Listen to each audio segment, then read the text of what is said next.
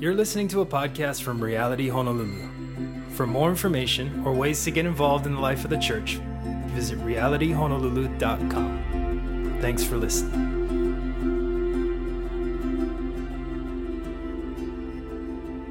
Um, But without further ado, we are going to get into the Word of God this morning. If you have your Bibles, love for you to turn with me to Philippians chapter 1. Philippians 1 12 through 19 are our verses today.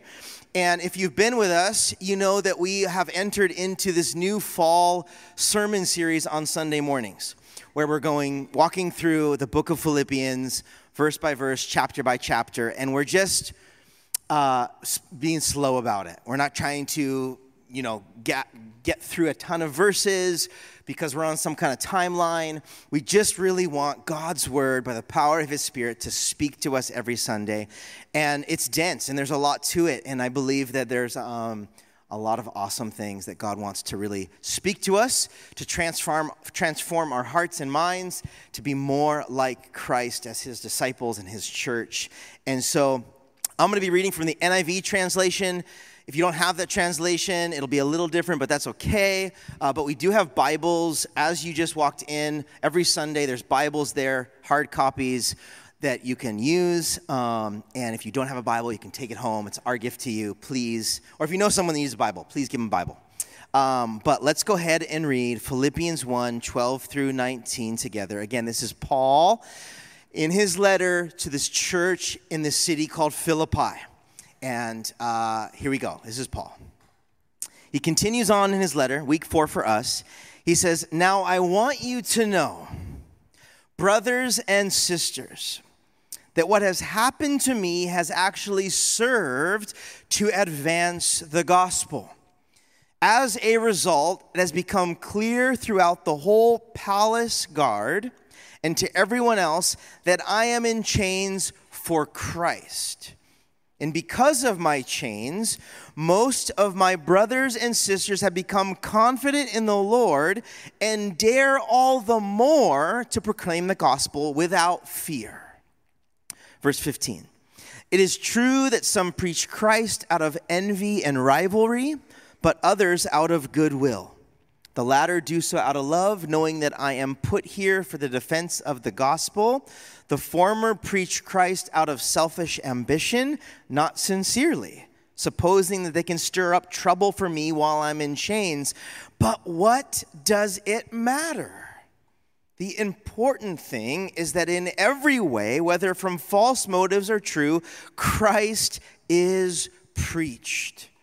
And because of this, I rejoice. Yes, I will continue to rejoice, for I know that through your prayers and God's provision of the Spirit of Jesus Christ that has happened to me will turn out for my deliverance. This is the word of the Lord. Let's pray. God, we thank you once again that you are with us, that your word is living and it's active, and that you desire to use it to speak to us, to correct us, to train us, to uh, equip us, so that the man or woman of God may be adequately equipped for every good work. Thank you that there's purpose in your word that it is not just an ancient document that we have that it's good to read, but it's rather living and it's active and it's for us here today. God, I, I, just pray for myself included and for all my friends and brothers and sisters in this room that we wouldn't miss out. Like the God of the universe is speaking to us.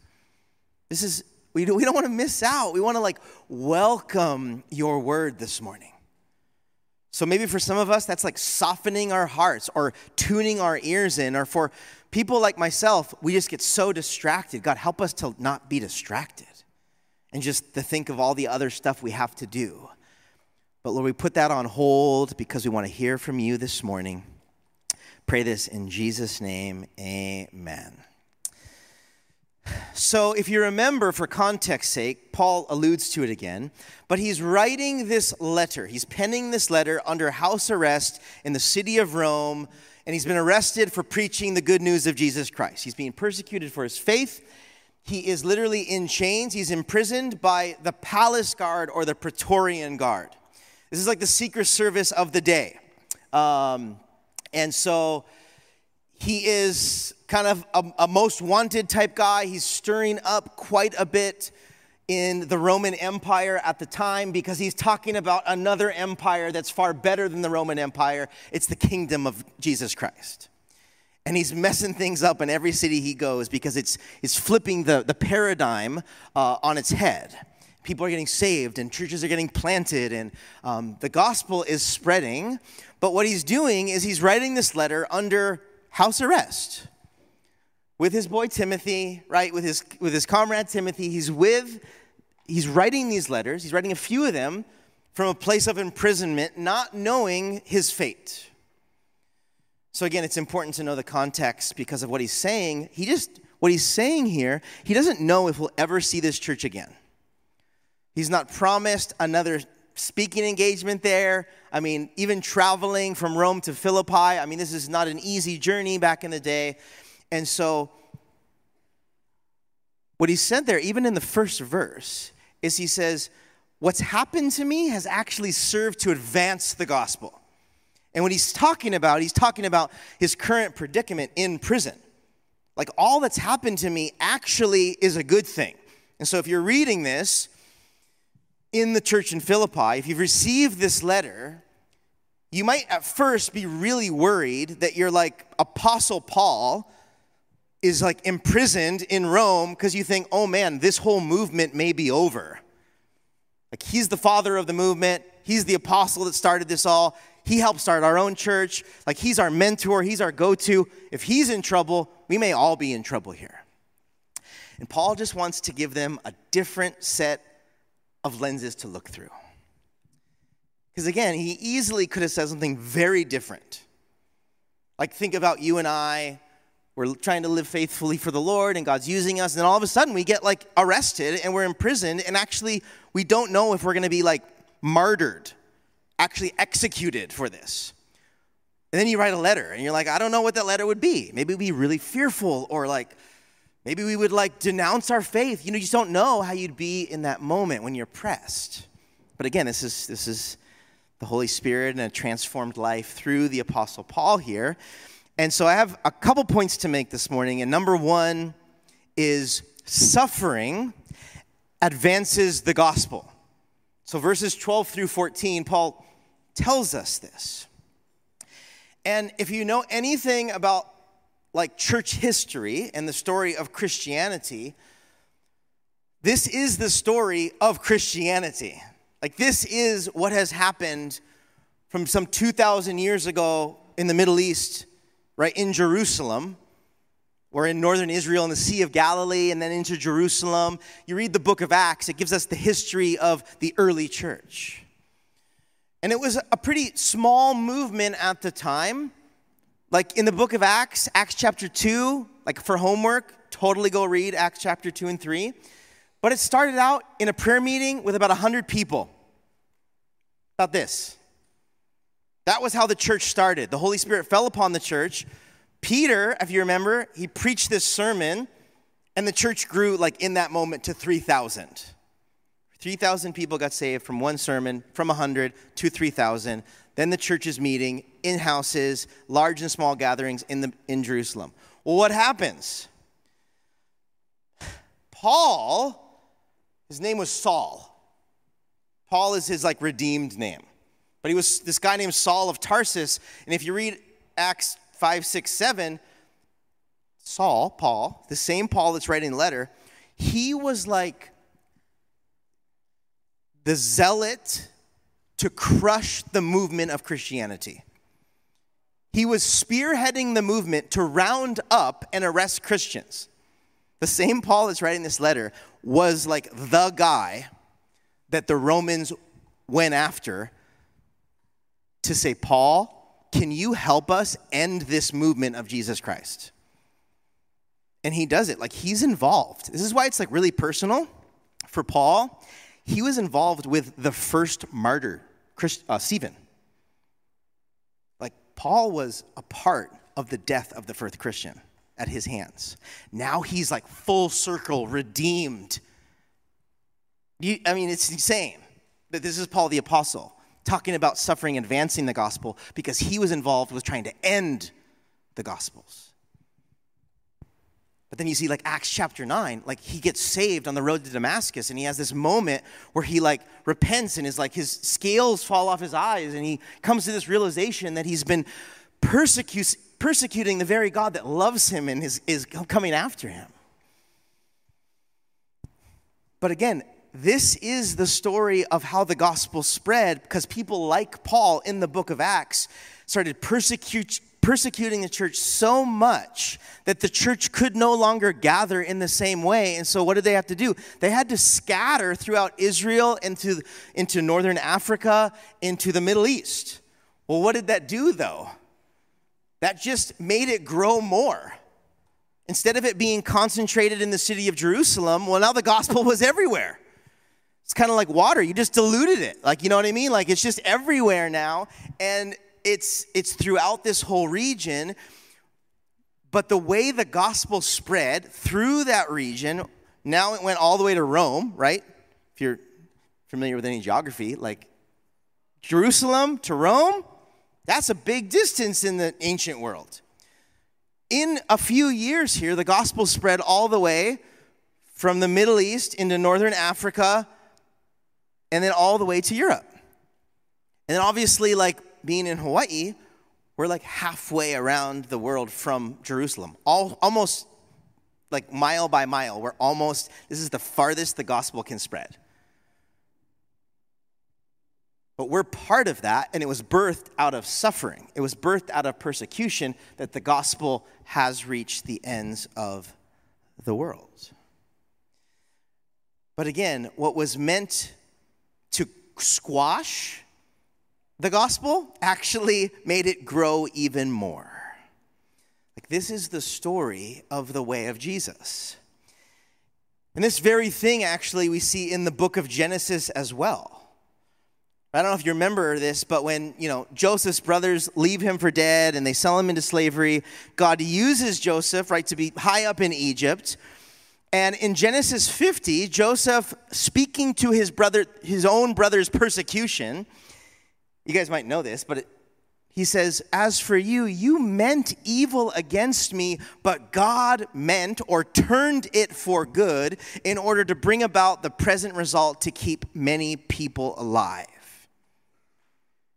Right? In context, he's saying, You, you, you meant to like kill me sell me into slavery, like leave me for dead, but God actually redeemed it and used it for his glory more than you could ever imagine. And so, even to this day, it may not look nearly like the same persecution or suffering that we as Christians may go through. But if you're here today, and if you've been through, or are going through, or will go through any type of persecution or you're beat down or you're going through trials, I want to tell you this. When you're either persecuted, beat down, or going through trials, that is when normally God uses those things in your own life and in your community to see his come to see his kingdom come even more. Not less. Like God does his best work when his church is, is pushed down and it's persecuted and it's suffering. Not, God uses it to even grow us personally and his kingdom even more. Like, that's just what he does. It's what he's always done. That is like historical fact of looking at the last 2,000 years of the movement of Jesus across every nation and people group. Suffering advances the gospel. And the reason why is because God is bigger.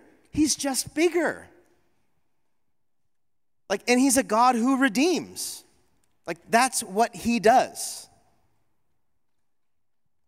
You know, when you know someone, maybe you know yourself a little bit well, or you, you have a person in your life, and something about their character is like, oh, that's just them. That's just what they do. Right? You could say, like, that's, they're just kind or they're just generous or they're just funny. They're just like have a good attitude all the time. That's just them. Right? We say that about each other. or if we know a friend and something gets brought up about them. We're like, oh, well, that's just them. Like, you can't change that about them. That's just how God's made them, and it's awesome. Well, that's for God in the area of redemption and renewal. Right? God, our God, the God of the Bible, He is known, like who He is. He is known for redeeming situations and people that were way far gone that I would say the world even discarded and has given up hope on, that's when God does his best work. Again, that is why the gospel, the good news of Jesus Christ, and the love of God is so counterintuitive.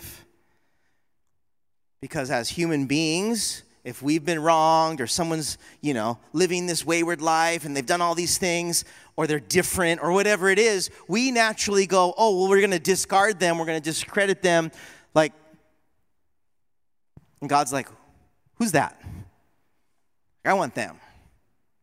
I want the unlikely. I want the outcast. I want the one that, that everyone else has given up on. I'm going to use them. Like, if you look at the biblical characters, most of them are not like Paul.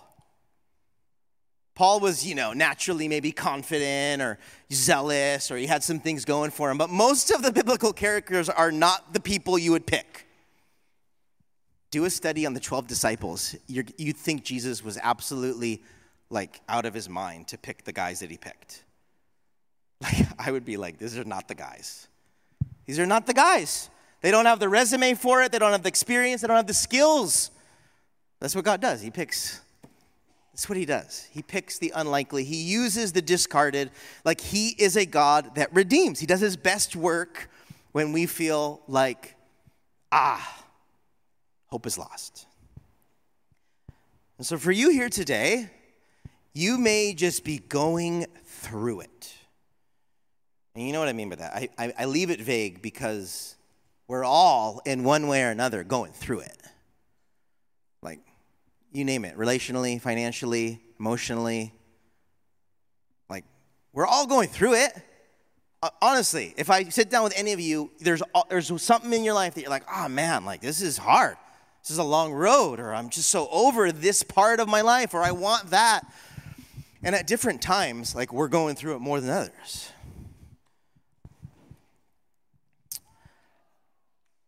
And when you're in that place, you can be left like just going, you know what? I am just so done.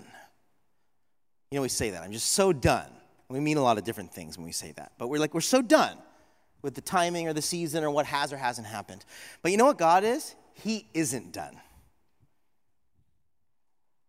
See, God, whether you believe my words right now or not, probably has the most beautiful plan to redeem whatever it is happening in your life for better than you ever could imagine. And you're like, ah, can't be true. I'm like, no, that's the story of the Bible. Like, don't take my word for it. Read the Bible. Read about the character of God. Read story after story after story of this is what he does. And even though, like, as, as messy and evil and discouraging that the world is and may become, like, God wants to use it all to see his kingdom come even more in the midst. In the midst of all that's happening.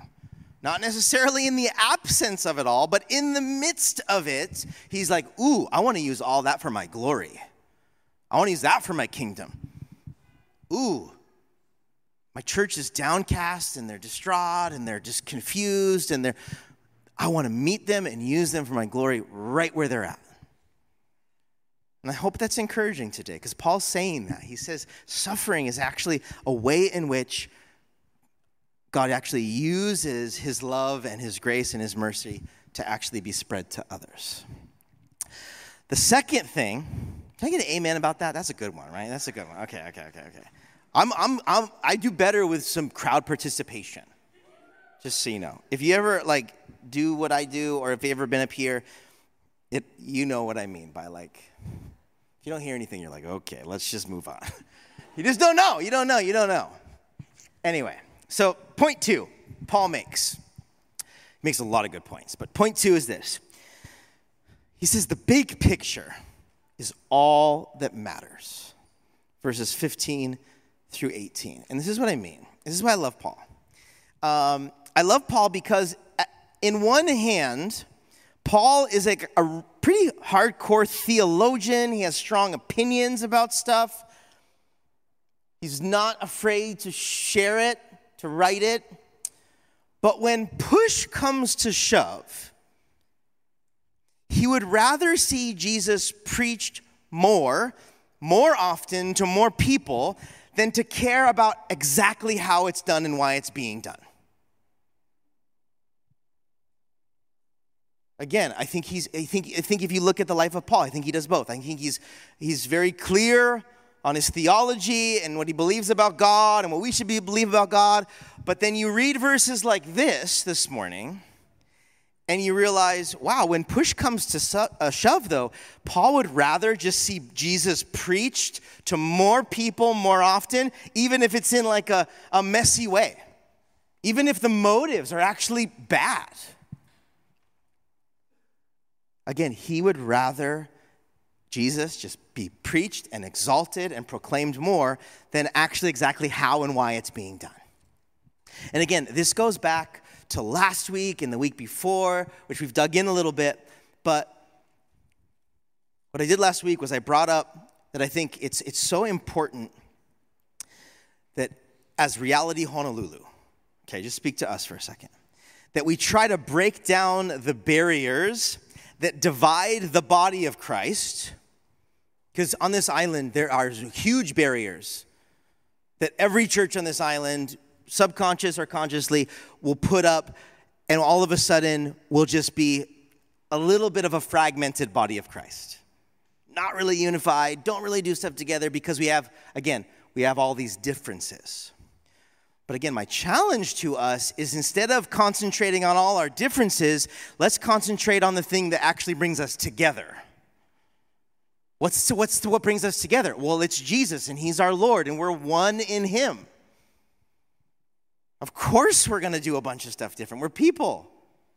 Of course, we're going to like the liturgy of the service and the emphasis on certain parts of the Bible and theology, whether we believe in this or not. Like, of course, we're people.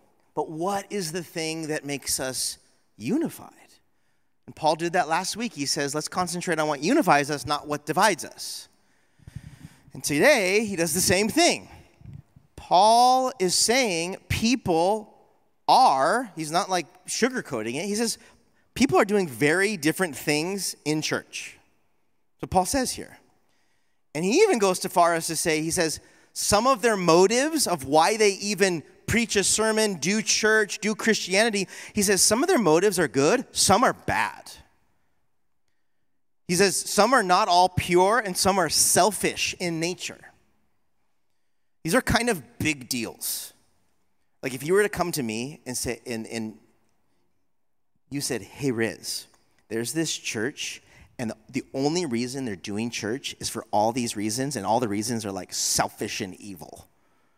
I'd be like, dude, like, get out. Or who, what are you talking about? Let me fix that. I would, I would not say probably what Paul would say here. But again, again, there's nuances to what I just said. There's, there's certain nuances, obviously. But Paul is saying, he said, everybody is preaching Jesus, and some of it's good and some of it's bad. And it is kind of a big deal, but the truth is, he's like, there's something bigger that we should be worrying about than the differences. Because to be honest, I think we as people probably dislike other churches for far less. I know that's a jab, but that's a jab to me too. Especially with COVID. I don't know, guys, this is just a thing, and all of us pastors talk about it because we actually are trying to be buddies across denominational lines on island. COVID was so hard because everyone kind of had to be online and you had to put your stuff out there for the whole world to see. Most of us didn't have it out there because we didn't want to do that. We just wanted to be like a local church and like didn't want a video and like you can listen to the podcast later if you want. You're all put out there and so then all of a sudden, ooh, everyone's just comparison. What did they do? Ooh, their sound. Ooh, their video. Ooh, that sermon. What are they doing? How are they approaching that? It was like the worst season ever. Because our, our, our nature just goes, ooh, comparison, ooh, envy, oh, they did. She, like, it happens even in the church with, I mean, it happens a lot in the church. But Paul is saying, is like, yeah, everyone's doing it different. And I think it's real easy for us to just judge and say no and say, ah, they're doing it wrong and blah, blah, blah. Do it all the time. And Paul says, don't do it. It doesn't mean that we're blind, doesn't mean we have opin- doesn't have opinions, because Paul had a lot of those. But I love it because Paul here is honestly just really spirit filled and he's just more mature about it, more, more mature about it. And he's reminding us well, what are we trying to do? What's the goal? What are global believers trying to do? And he said, the goal is to preach Jesus, to tell the world of the good news about how amazing and incredible Jesus is on all levels. Like, that's it. And again, I'm going to confess pastors get weird about this. I think I shared this, but I get asked all the time, like, oh, I pastor a church. And like one or two questions in, they start asking about denomination theology, what I believe, to try to see kind of like what camp I'm in. And I'm like, can't you just get to know me first? And just know I'm like trying to like follow and serve and love Jesus the way you are. But again, I probably do that too. I'm not saying, but pastors get weird about our differences, churches get weird about Christians get weird. And Paul is lovingly reminding us of what the big picture is. Yes, we can all poke at different churches, we can all compare. But Paul's like, are they trying to preach Jesus though? Are they trying to? Don't judge motives. Because Paul's like, not everybody has good ones. But are they trying to preach and exalt the name of Jesus to the people they're trying to minister to? If the answer is yes, leave them alone. That's what Paul is saying. Again, this is his last letter to them. He's begging them just for unity. He's begging them for, like, just be the church and love Jesus, love God and love people. And yes, it's going to be messy, but remember that the big picture is all that matters. Okay? Amen? Amen. Number three, it's all going to be okay. I don't know how many of you guys woke up last night at 3 a.m. worrying about whatever it was you're worrying about. Because I know half of you probably did. Or you did this week. It's about work, or it was about money, it was about relationship, or a a kid or a spouse or someone in your life. You woke up and you were worried and you were anxious if it was all going to be okay.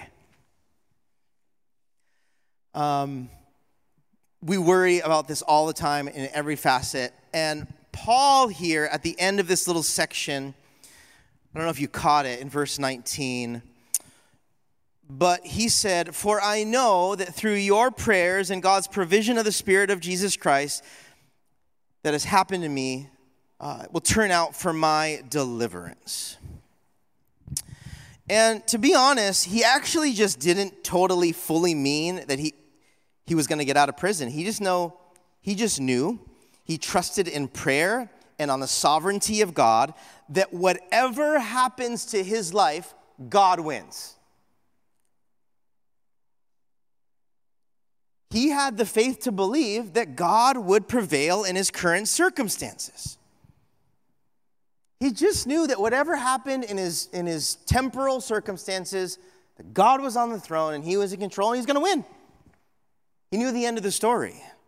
He knew the God that he served, right?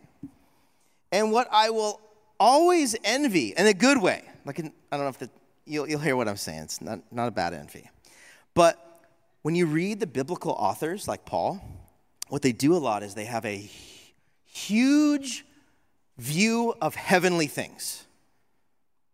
Like they are so wrapped up in what's to come and where their real home is and where their real treasure is, and then it's not here on earth. They were talking about heaven a lot. Keep your mind set on heavenly things. Think of things above. Your citizenship isn't in heaven. These are actually all verses in Philippians we're going to get to. Paul is like, remember that the present is not what it's all about. But if we were also going to be honest with each other, is we love the present. We love this present temporal life. And we want it to be good. And we want it to be the way we expected it and thought it would be. And the truth is that Paul brings up is that this is not our home.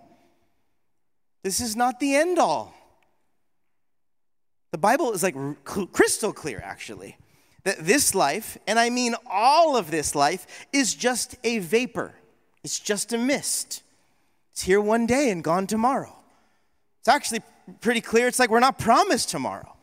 And not to be morbid, but like this is not it. YOLO is not a thing. You only live once. That is like, I understand, like we all jokingly say it. Like when we're like doing something crazy or fun. YOLO! it's probably like old. I don't know if people even say that anymore. But but for the Christian, you have to understand like that is antithetical to like the way we live. And Paul's later letter would go on to say, um, and it definitely didn't go well with the Roman Empire, but he said, We're actually not citizens of this earth, we're citizens of heaven. Like you may call me a citizen of the United States, or back then you're like a Roman citizen, but he's like, that's just a title, but this is not my home. My citizenship's in heaven. I'm just passing through. And the world and whatever happens in the world isn't the story, or even close to the end of the story. And that's why Paul can be so content in a place of so much present uncertainty, because he says, it's really not about this. Like, and that's why he could say, it's gonna be okay. And so that takes a lot of pressure off because really, then, in this temporal passing life, we just do our best to love God and love others and use what God has entrusted us to further his kingdom. And, and we trust that the outcome and the timing is in God's hands. He's our maker, He's our creator, He's our savior, and whatever happens, no, it's gonna be okay. So, next time, maybe tonight, maybe tomorrow, maybe some other night, you're up at 3 a.m. You're worried about something that's happening. Remember those words from God. It's gonna be okay. And that doesn't mean that what you're worrying about is gonna pan out the way you want it, but God is even bigger than that. And He's going to redeem and restore and renew. Like He's just bigger than our worries. And so take Paul's prison letter to heart and be encouraged to cling to and trust Christ and know that He is bigger. He has bigger redemptive things in store for you and this world than you can even hope, think, or imagine. This letter is meant to be an encouragement to them back then. It's meant to be an encouragement for us now. This isn't the end of the letter, it's just the beginning. And it's the season where God is speaking to us. And so be encouraged, church, as we enter in this time of worship. Just dwell on the character and the person of Jesus, dwell on heavenly things, and be reminded it's going to be okay. Amen? Amen. Let's pray.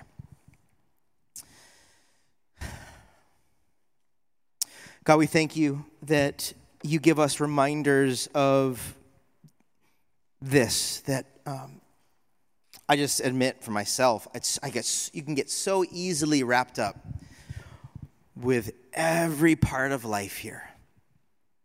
Just get wrapped up with the to-do lists and responsibilities and what's working and what's not working, and we we just are so grateful that you bring us a word like this, Lord, where it's like hey, it's not about this anyway. You're looking at the wrong thing, you're valuing the wrong things. Look to me, put your eyes on me, remember what it's all about. And so, God, we want to do that today. We want to remember the big picture. God, I pray that we would not get caught up with these small things uh, or these temporal things that, in, in light of eternity, are, Uh, are actually not as maybe significant as we think. So, God, whatever happens in our life, whatever we're thinking about, I pray that we would have the faith to trust you the way Paul did to say, whatever happens, God, I know you're in control and I know it's going to be okay. So God, we just I just pray for this time of worship as we have a few more musical worship songs. I pray that you'd meet us and speak to us and minister to us now. Pray this in Jesus name. Amen.